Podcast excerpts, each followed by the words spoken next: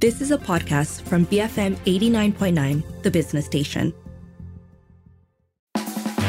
Inside Story on BFM 89.9.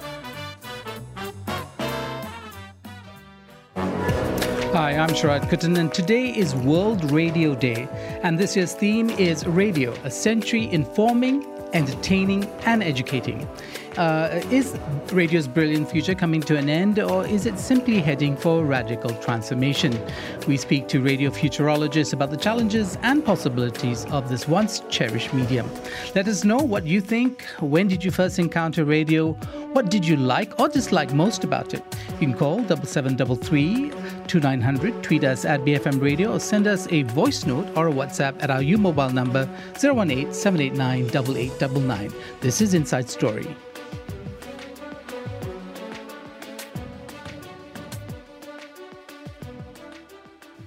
It's 6.07. You're listening to Inside Story. I'm Sharad Kuttan. Like I said, today is World Radio Day, a day adopted by the United Nations in 2013. And the theme uh, of the year celebration is a century informing, entertaining, and educating. Three very important terms that I think in many ways defines what radio has been. Now, for those who don't know, radio, at least the technology, uh, emerged in the 19th century, but broadcast radio really came into existence only in the early part of the 20th century, in the 1920s specifically, which marks the kind of century long uh, trajectory of the medium. In Malaysia, the history of uh, broadcast uh, really begins in 1921 when an electrical engineer from the Johor government, uh, Mr. A.L. Birch, brought the first radio set into British Malaya. He established the Johor Wireless Association in 1923 and commenced broadcasting through a 300 meter wave. Now, the first radio station in the country was ZHJ station, set up by the Penang Wireless Society in 1934. Of course, uh, we're all more familiar with RTM. RTM begins uh, just after the Second World War uh, with uh, Radio Malaya, and then it became a Radio Malaysia in 1963 at the formation of the Federation. Uh, these are both, uh, in some sense, the forerunners of RTM, Radio Television Malaysia.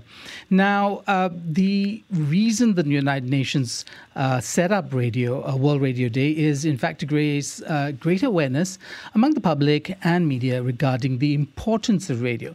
But is radio's importance increasingly eclipsed by the realities of the media business, uh, uh, the options now available, especially challenges coming from the digital field? All this is in the mix today as we discuss uh, what is in store for radio. But we want you to be part of this conversation. When did you first encounter radio? What did you like or dislike most about it? You can call 7733 2900. You can WhatsApp us or send us a voice note on 018 789 8899 or tweet us at BFM Radio. Best flipping moments. BFM 89.9, the business station. It is a 6 uh, 11. Uh, this is uh, the Inside Story, and I'm Sharad Kuttan. It is World Radio Day, and shortly we will be speaking to James Cridland, editor of Podnews. Uh, he's also a radio futurologist. But before that, uh, as a reminder, it's Talkback, and we like to know what you think. When did you first encounter radio? What did you like or dislike most about it, you can call 7733 You can WhatsApp or send us a voice note on 018 789 or you can tweet us at, uh, at BFM Radio.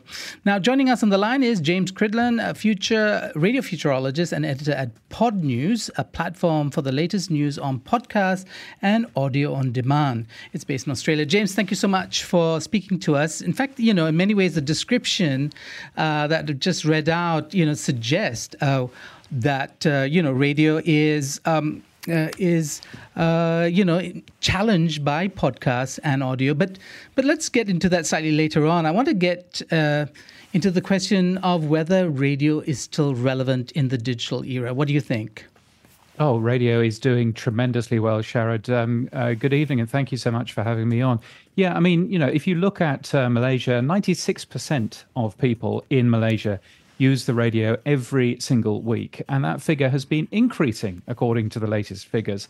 So actually, you know, radio is doing fantastic fantastically, both in Malaysia and outside as well. And I'm very grateful to you for the um, very short uh, history of um, of uh, how radio uh, started in M- Malaysia as well. It was a it, it, was a really interesting thing. I've learned that from BFM today, and I've also learned that um, people in the UK have no tea. So there's um, two very important things which I've learned that happening the in the world.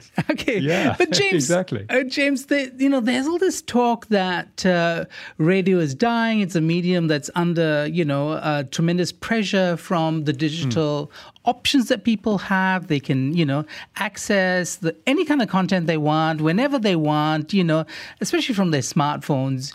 The, what about radio might in fact be under pressure, and what isn't? Perhaps that's a better way of putting it. Well, radio is very good at two things. It's very good at human connection, human beings talking to other human beings, and it's very good at a shared experience as well. And there are many people listening to BFM now who will be calling you and talking about um, their first experiences in terms of uh, radio. That's what makes radio very special. And if you're listening to a podcast, if you're listening to an on demand piece of uh, radio through the BFM app or whatever it might be, then that's great, but you don't get that shared experience. You don't know that there are thousands of other people listening to the same thing as you are. So I think that's really what makes radio very special um, is, is, that human connection and that shared experience. And of course, we can consume radio when we're doing other things as well. So we can consume radio while we're driving, uh, while we're doing the washing up, while we're sometimes doing doing work. Um, you know, so that's uh, an important thing that you can't do with many other media as well. Well, I certainly uh, cook and listen to the radio at the same time. Uh, yeah. This might sometimes lead to disasters. But, James, okay, my culinary skills aside, uh, a bit of history uh, from you. Uh, World Radio Day uh, the theme this year a, sense, a century informing entertaining educating what does this theme signal to you i mean does it fully capture what the radio industry was or is and might be yeah, I think it captures some of that. I mean, you know, I, am not quite sure, to be honest, how useful it is to be reminded that radio is 100 years old uh, this year. It's 100 years old in both Australia and in the UK. Um, I, am not quite sure how useful that is because uh, that doesn't necessarily tell us how important radio is today. And the fact that so many people are still using radio every single week, um, I think points to how important radio still, you know, is. I'm talking to you from uh, Australia, and radio very important here for a lot of um, reasons to do with uh, emergencies, whether it's bushfires, whether it's floods, whether it's all kinds of things that are happening right now. Radio is always there to help you through some of those things. And I think that that's an important side of radio as well. It's very good for uh, entertainment but it's also very good at actually helping you through through some very difficult times. And you'll remember a couple of years ago um, having to deal with the pandemic, being able to well, uh, being not able to go anywhere. Um, and radio was a real lifeline to people, being able to hear other human voices to be able to hear what else is going on in the world. And radio is a very important um, thing for that as well. So I think lots of very good reasons why radio is still a very, um, you know, a very vibrant medium even today. So before we get into the question of human and not human, in terms of the voice that's coming through your, uh, you know, transistor oh, radio, yes. I do want to ask you, James. I mean, you look, you know, via Zoom, you look reasonably young. So I might want to know.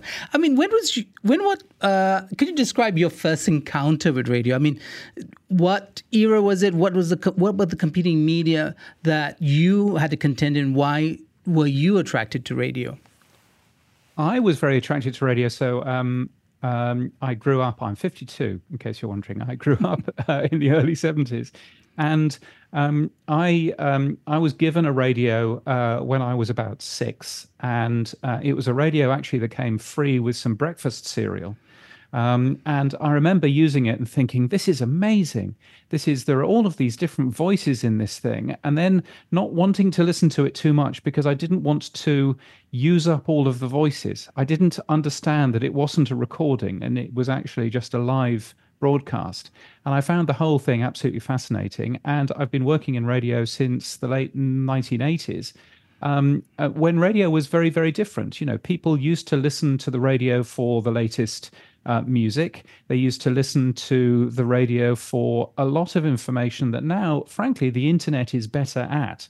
Uh, if you want to listen to 10 great songs in a row, well, that's what Spotify or YouTube is very good at. And radio, really, I think now is having a second wind in being something which is for speech, for human beings, for um, you know the kind of information that you get um, from BFM and from other stations that actually help you understand what's going on in the world. And um, I think we're seeing, you know, a bit of a change in landscape from those music-intensive uh, radio stations where there is so much choice now uh, of other places and other things that you can uh, use um, to get uh, music. But you know, spoken word, human beings on the other end, that's something that'll always be a really important part of radio.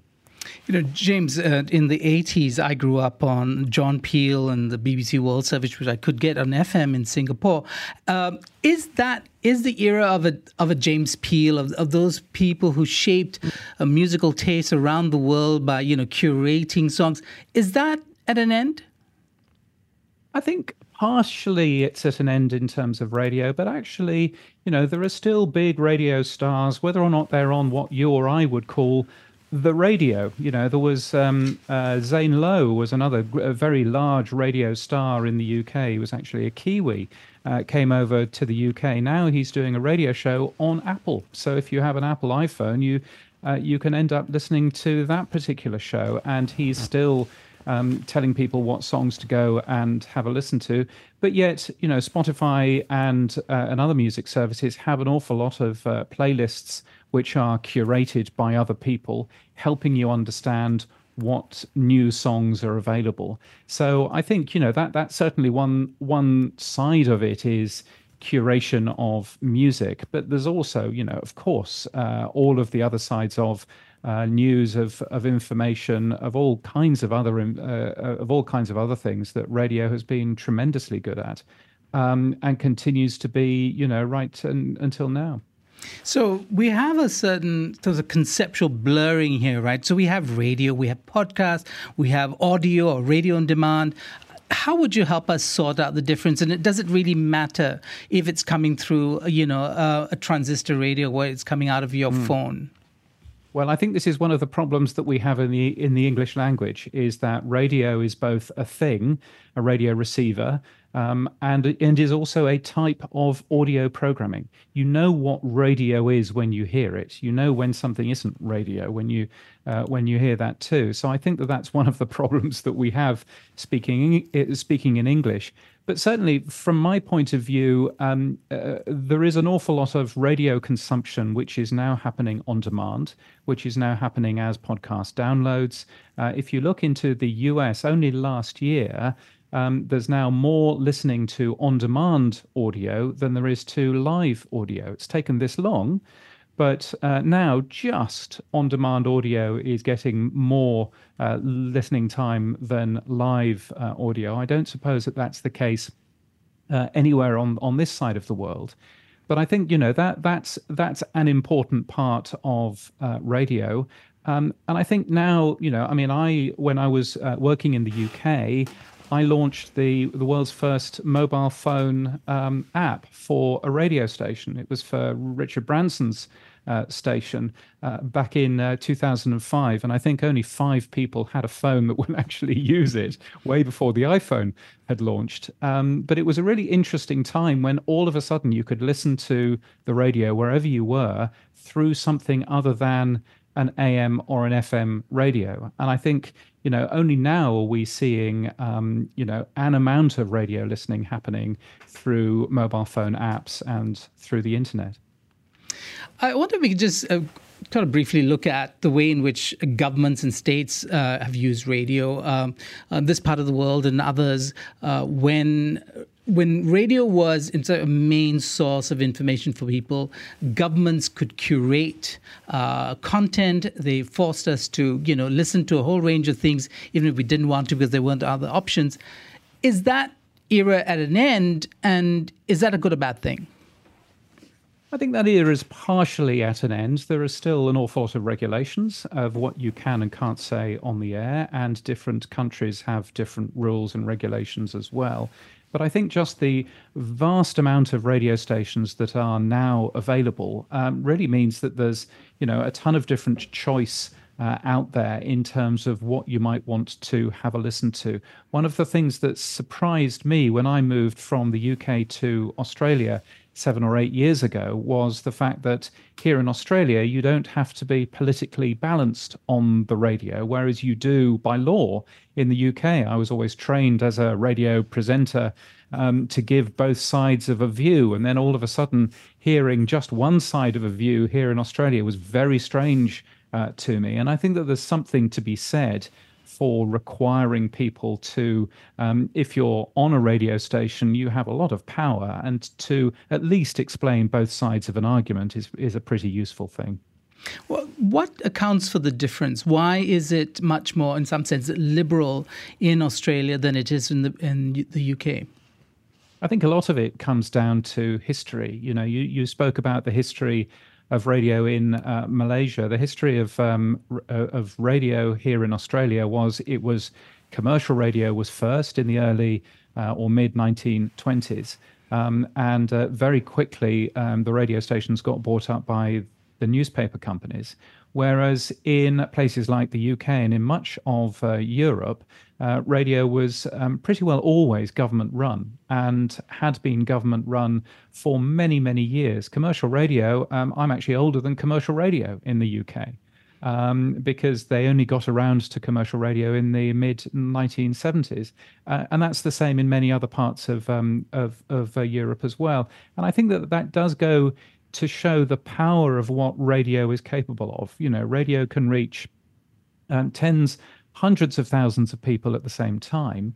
And um, it's a very powerful thing to be able to communicate ideas to people. And I think that's why some governments have looked at it and been a little bit concerned about what it might be capable of doing because it is so powerful and because it is so um, you know so human and so and and such an intimate a um, you know a a medium as well you know we can listen to the radio almost in secret. We can listen to the radio, you know, with a, a radio set under our pillow at night, and nobody else knows that we're listening. Um, and uh, there are still people doing that right now. Yeah, it's very interesting because there are, you know, histories written about the war, the Second World War, or the Pacific War, depending on which part of the world you are, where, mm. you know, owning, uh, say, uh, a radio in um, Japanese occupied Malaya was, in fact, uh, illegal. And so many of these stories revolve around people hiding uh, transmitters and, uh, try, transistor radios, trying to get, yeah. um, uh, listening to whether the Allies were going to land or they were on an offensive. that aside, because it's a fascinating history. I did want to ask you before we go to the break, uh, just to begin a conversation about how these challenges to radio uh, and the technology that's enabled these challenges is it forcing more creativity in the field? Are, are we looking at people telling story, stories better and delivering information in ways that uh, is more relevant for people?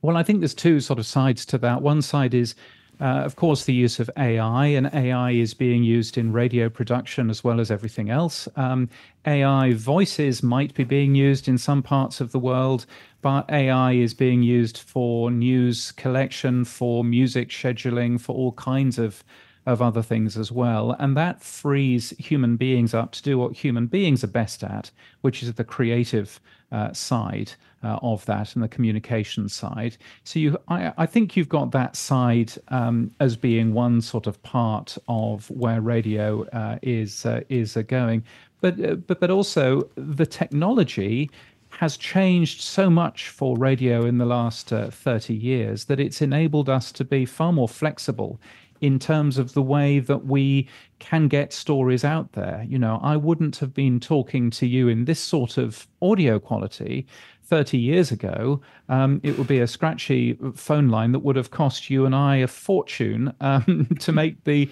the international call you know? So um, you know my my first job w- was carrying a mobile phone for a radio journalist and and that and that's because the mobile phone was so heavy that it was very difficult for her to carry that as well as her portable tape recorder. Now it's just one device. It's probably an iphone and um, uh, and and obviously and that fits into your pocket. So technology i think has made it an awful lot easier to produce much better sounding radio and radio which can tell very, very different stories than perhaps we were telling 30, 40 years ago.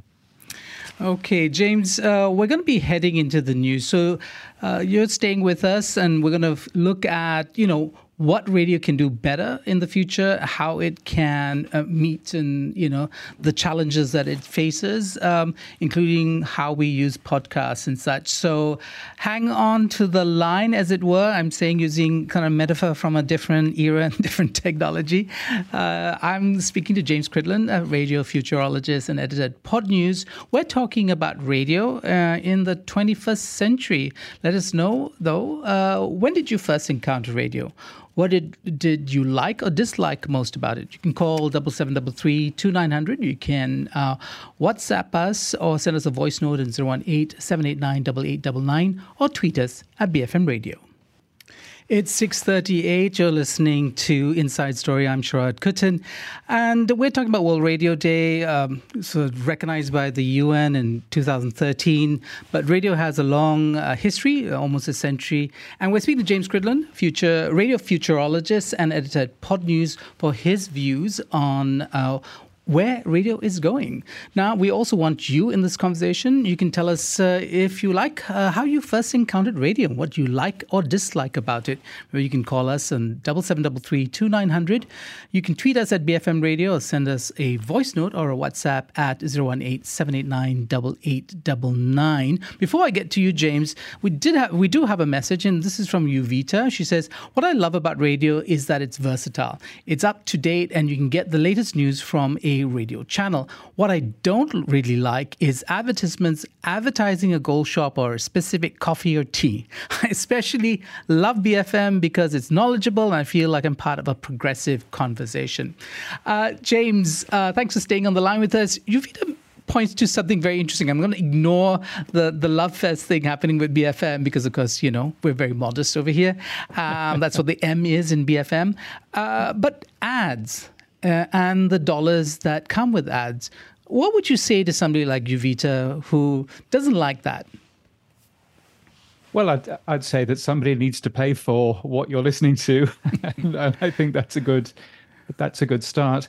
I mean, one of the jobs that I did um, many years ago was that uh, I used to um, write radio commercials. So I used to go and see um, uh, advertisers uh, across uh, the north of England where I was and help them with what their radio commercials would sound like. And one of the things that, um, you know, it probably comes as no surprise that radio is actually very good at getting messages out, helping people understand what they can get from certain businesses, um, and um, telling people about new launches and things like that. So, actually, from a point of view of uh, a way of getting a message out. Radio is um, particularly strong um, at uh, at, at uh, doing that, and I think that, that that's probably because we're listening to the radio anyway. We we typically have a radio station like like this on in the foreground. We're actually listening to it rather than it just being a, a bit of wallpaper, you know, in an office and so on. And that means that we hear the commercials just as much as we hear um, everybody else on the air. And I think that that makes it a very strong and exciting medium if you do want to advertise on it.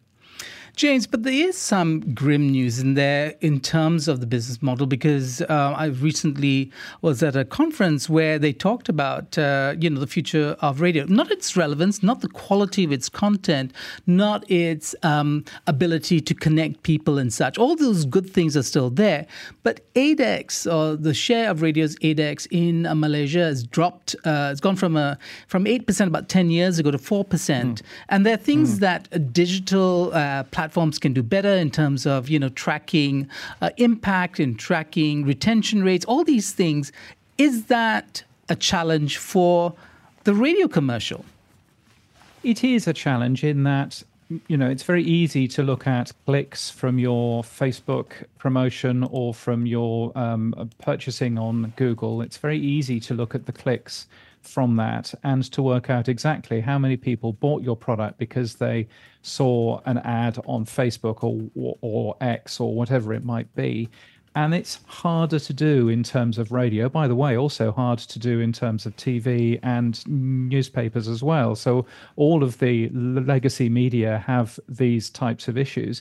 But there are also um, technological ways to actually get around that and to give advertisers the type of information that they would normally get from an advertisement on Facebook or Google um, from what they're doing in terms of podcasting or from the radio itself. So there are other ways around that. I suppose one of the uh, one of the interesting problems that radio has and podcasting to a certain degree is actually not having as good numbers, as good measurement uh, numbers as you might expect from other, you know, means of um, of uh, of uh, of uh, advertising. And so, you know, the amount of, you know, the way that we know how many people are listening to the radio in Malaysia is to give around seven thousand people a paper diary and ask them to write down what radio station they're listening to.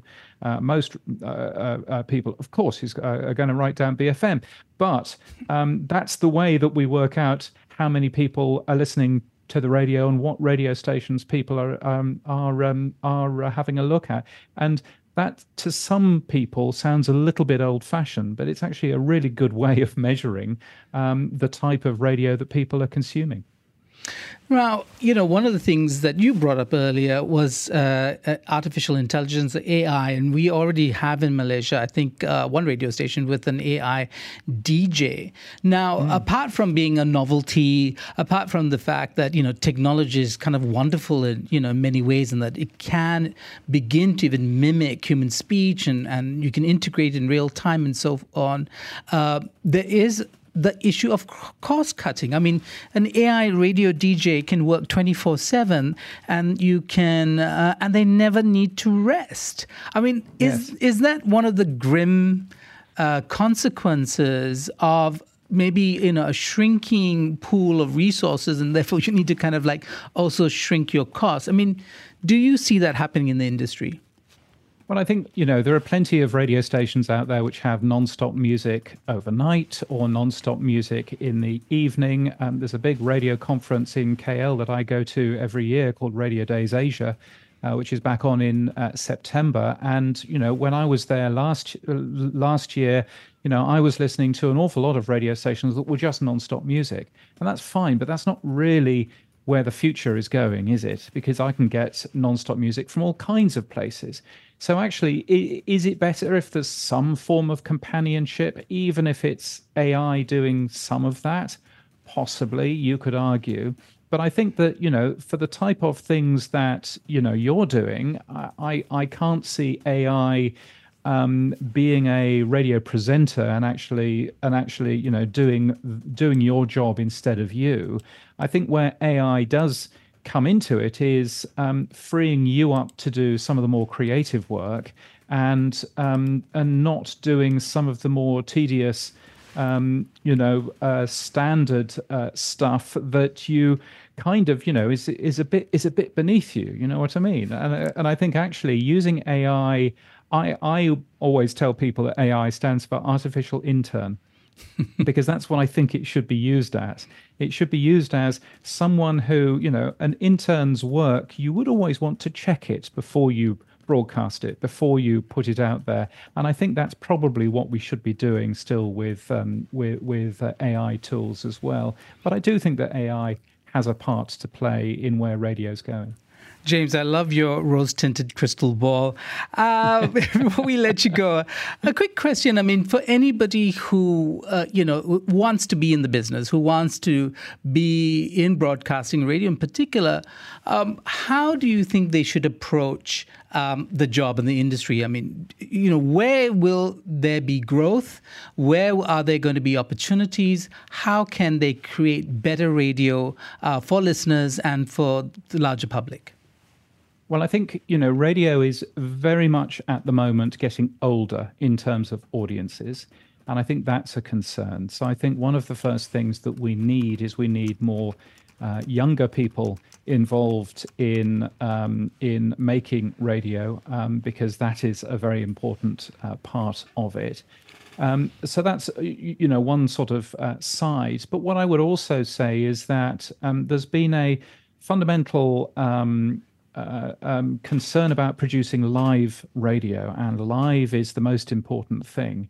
I'm not so sure that that's true anymore. And I think probably what we should be doing is not making lots of live radio and then cutting it up and making that making live radio into podcasts after it's been broadcast i think perhaps we should be thinking a little bit harder about how we make radio what we actually put on the air and whether or not we can be a little bit closer to producing great on demand content as well as great live content and content that people actually hear.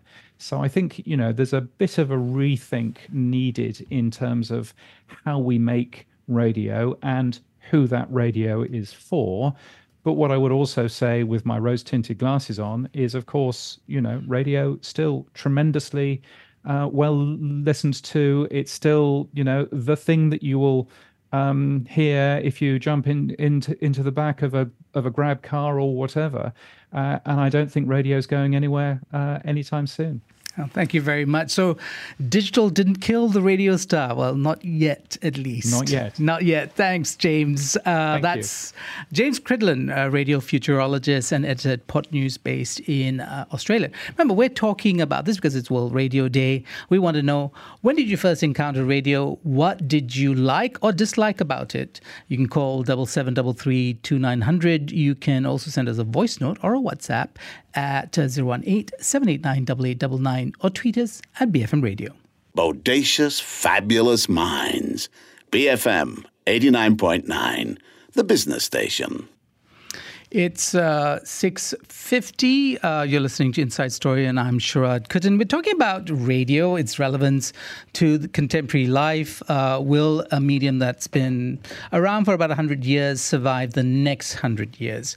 We heard just uh, from James Cridland, radio futurologist and at Podnews, but we also want to hear from you.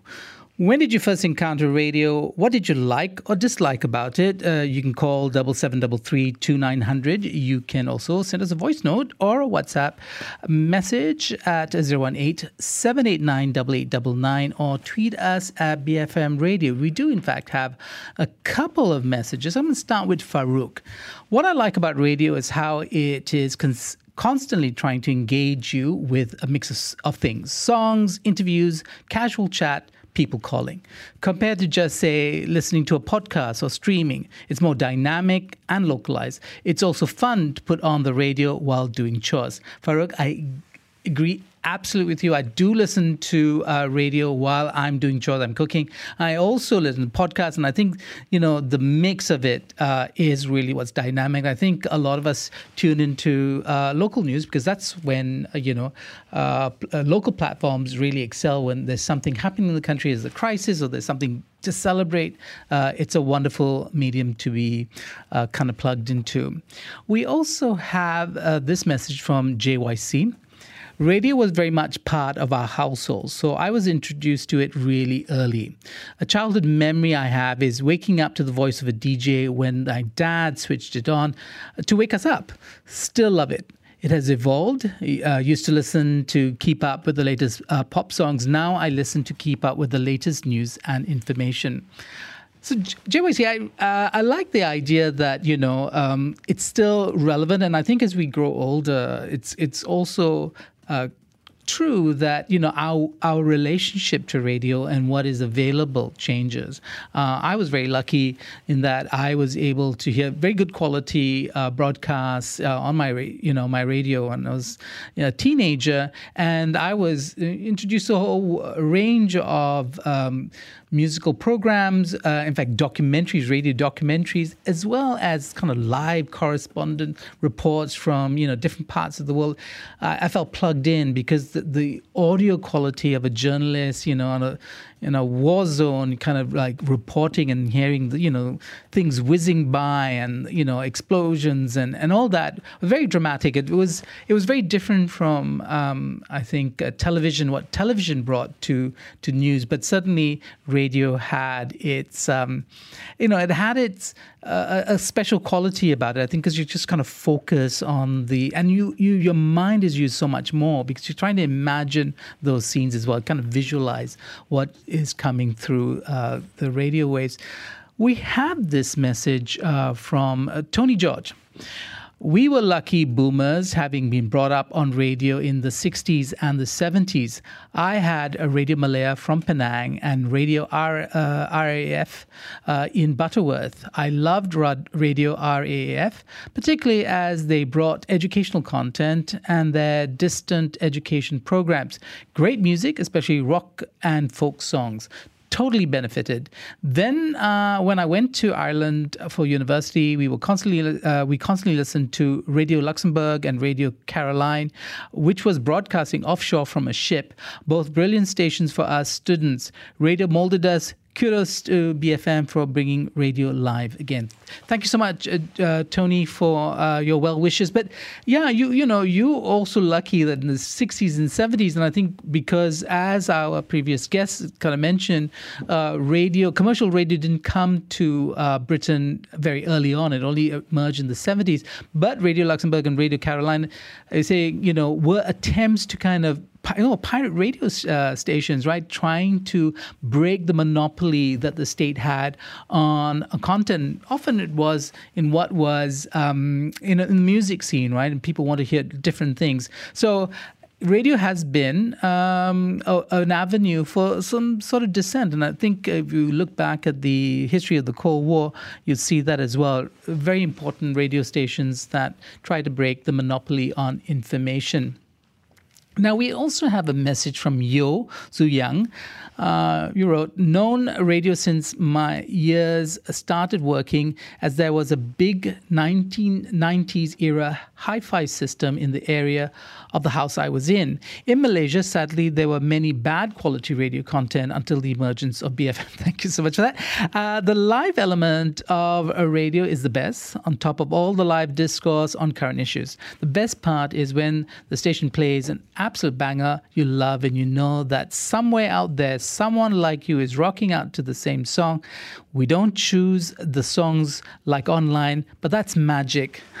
Thank you, Yo, for that. Uh, yeah, it, it's a strange sense of uh, community, of collective feeling, because you imagine there's all all these other people also in the same boat, uh, also experiencing the same kind of sensations you do when you hear, as you put it, an absolute banger. Uh, I think that is something that um, we all love. Uh, we're going to be, you know, continuing this conversation on radio. We're going to be speaking to a Malaysian journalist based in Australia who's had a long and, and interesting career, not just in journalism, but in radio in particular, and how those intersect. That's a story that Kean Wong out in Sydney is going to uh, give us when we speak to him after the seven o'clock news. Remember, it's World Radio Day, and you can participate in this conversation uh, because we want to hear from you. When did you first encounter radio? What did you like or dislike most about it? You can call double seven double three two nine hundred. You can tweet us at BFM Radio or send us a voice note or WhatsApp at our U mobile number 018 789 or tweet us at BFM Radio. BFM 89.9, the business station. It's 7.08. You're listening to Inside Story. I'm Sharad Kuttan. It's World Radio Day, and we're exploring radio, uh, the challenges that contemporary society, contemporary uh, technology, and the future of AI might uh, impact it. And so um, we were looking earlier at uh, those challenges. But now Maybe on a more kind of storytelling note, we're going to be uh, joined by Kean Wong. He's a Malaysian journalist and editor based in Sydney and also an associate of the Australian National University's Malaysia Institute, former BBC correspondent. Kean, thank you so much for joining us. Uh, Kean, uh, okay, so let's start with this, Kean. I mean, did you grow up in a household that had a radio? Is that your was that your first encounter with radio? Yes, it was, and uh, it's great to join you guys. And of course, this is the travails of live radio. See, it's not pre-recorded. It's not AI generated. It's actual sort of human beings talking. It is indeed. How, so tell us about how about novel this is. no, in fact, I think it's still the mainstream. It's just a question of whether this is going to be uh, a moment where we see, um, well, what do they call it, an inflection point when AI will take over. But before we get to the grim news, let's talk about your past, Kean. Um, in Petaling Jaya, your first encounter with radio. I think the first thing really, and I sort of related this to uh, at the um, 75th anniversary birthday celebrations for Radio Australia uh, a couple of years ago. And, this, and bizarrely at the time, um, I was beamed in from PJ uh, at Gerak Budaya, where I was uh, finalizing that book of ours. And it, it's funny because um, I was telling them then, and I still recall it very uh, colorfully now, how my late grandmother uh, who used to stay with us in Petaling Jaya, used to have her beloved shortwave radio tuned into all sorts of stations far and wide. And one of them, of course, was Radio Australia with its distinctive uh, Kookaburra calls. Uh, but also, I heard uh, BBC, Voice of America. Um, I think even the pulse, pulsating, strange uh, wavelengths of uh, Moscow and uh, France and Germany and uh, Taiwan. So, yeah, shortwave radio, probably the first memory of radio. It's amazing, right? Radio did connect that particular generation to the world. Um, I remember distinctly Alistair Cooke's letter from America. I, listened to that. You know, I was addicted to that. I mean, it was just a wonderful essay, radio kind of essay. And I also, like you, Kean, you know, I had a grandfather who kept up with uh, the news of the world uh, through radio and anticipating the World War when it came. But let's come back to our generation, Kim, we're about the same age. And, you know, um, when you went off to Australia for your education, what kind of um, mix was there in terms of media? What were you consuming? And where was radio in that mix? Well, um, I guess we are, us Gen Xers, are really the last so called generation before the internet swept all before it. Um, we were on the cusp of that. Uh, we had life before the internet and life after, and they're quite distinctly different. And I think uh, the media that really helped uh, delineate that a bit and guide us through lots of uh, messy encounters in a very personal way was radio. And um, being uh, in Canberra at university, um, in a city that was really a little town back then, uh, it was one way to do um, and access a whole world of uh, music and conversation and chat. And the ANU still has, or it, or did have, own um, a community radio station, which, uh, as undergrads, uh, several of us got very deeply involved. It was really a cooperative that happened to um, work on producing what was, I guess, in hindsight, not very good radio, but uh, it was a community project. I'd like if you could just kind of help us understand what that is, because some people are saying that maybe the future of radio is to return to things like community radio, very localized content. Uh, what's the difference between a community radio and a commercial radio?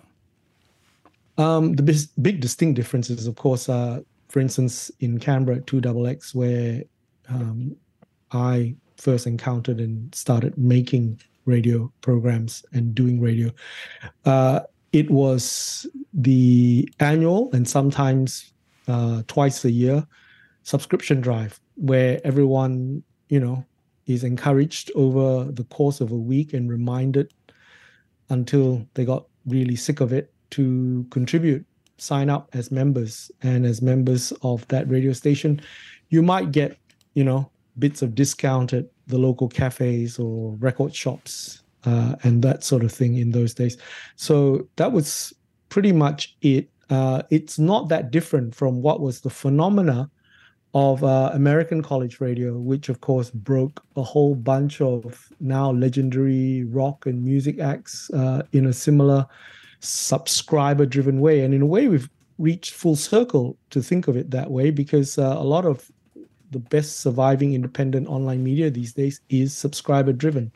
So maybe um, the medium has changed slightly, but the methods of survival haven't. Yeah. Okay. So, Kean, you know, uh, you were a journalist, but you, you didn't do just radio. I mean, you were somebody who's worked in print and, and so on and, and television. But tell us about um, joining the Australian Broadcasting Corporation. What did you learn there? Um, that really only happened after I had spent a couple of years already. Um, first as a trainee, and then as what they call a graded journalist um, in what was then um, a big newspaper company in Australia called Fairfax, uh, which published uh, published the Canberra Times and the Sydney Morning Herald and I moved to Sydney to join the Sydney Morning Herald's magazines division. And uh, I guess through that and through meeting friends and folks who worked at the ABC, which handily had just set up its new headquarters across the road from the Sydney Morning Herald, I began to uh, do actually more and more um, short features and then longer radio documentaries. And but all of this was underpinned really by um, the nature of the journalism that I was doing. And for me, it was really about trying to explore and explain and share with listeners, I guess, my own wonder at what was then the emerging digital technologies and how they fit in actually and connected um, what was Australia's near Southeast Asia region with itself. So um, radio was a very good medium to make these types of documentaries because I think um, it provides a sort of a more intimate but um, authentic um, explanation, which doesn't have the distancing that text that text has, that newspapers or magazines have. It's much more personal medium, and um, it lends itself to, I think, to um, listeners uh, getting a taste of what digital technologies and, of course, Southeast Asia sounds like. Yeah, I like that you mentioned sounds because pre- precisely because of radio's nature, we're listening to people's actual voices and not driven through a house style by you know a newspaper or a magazine, right? And and and then you hear those different accents. You you have uh, different emotional uh, kind of quality coming through.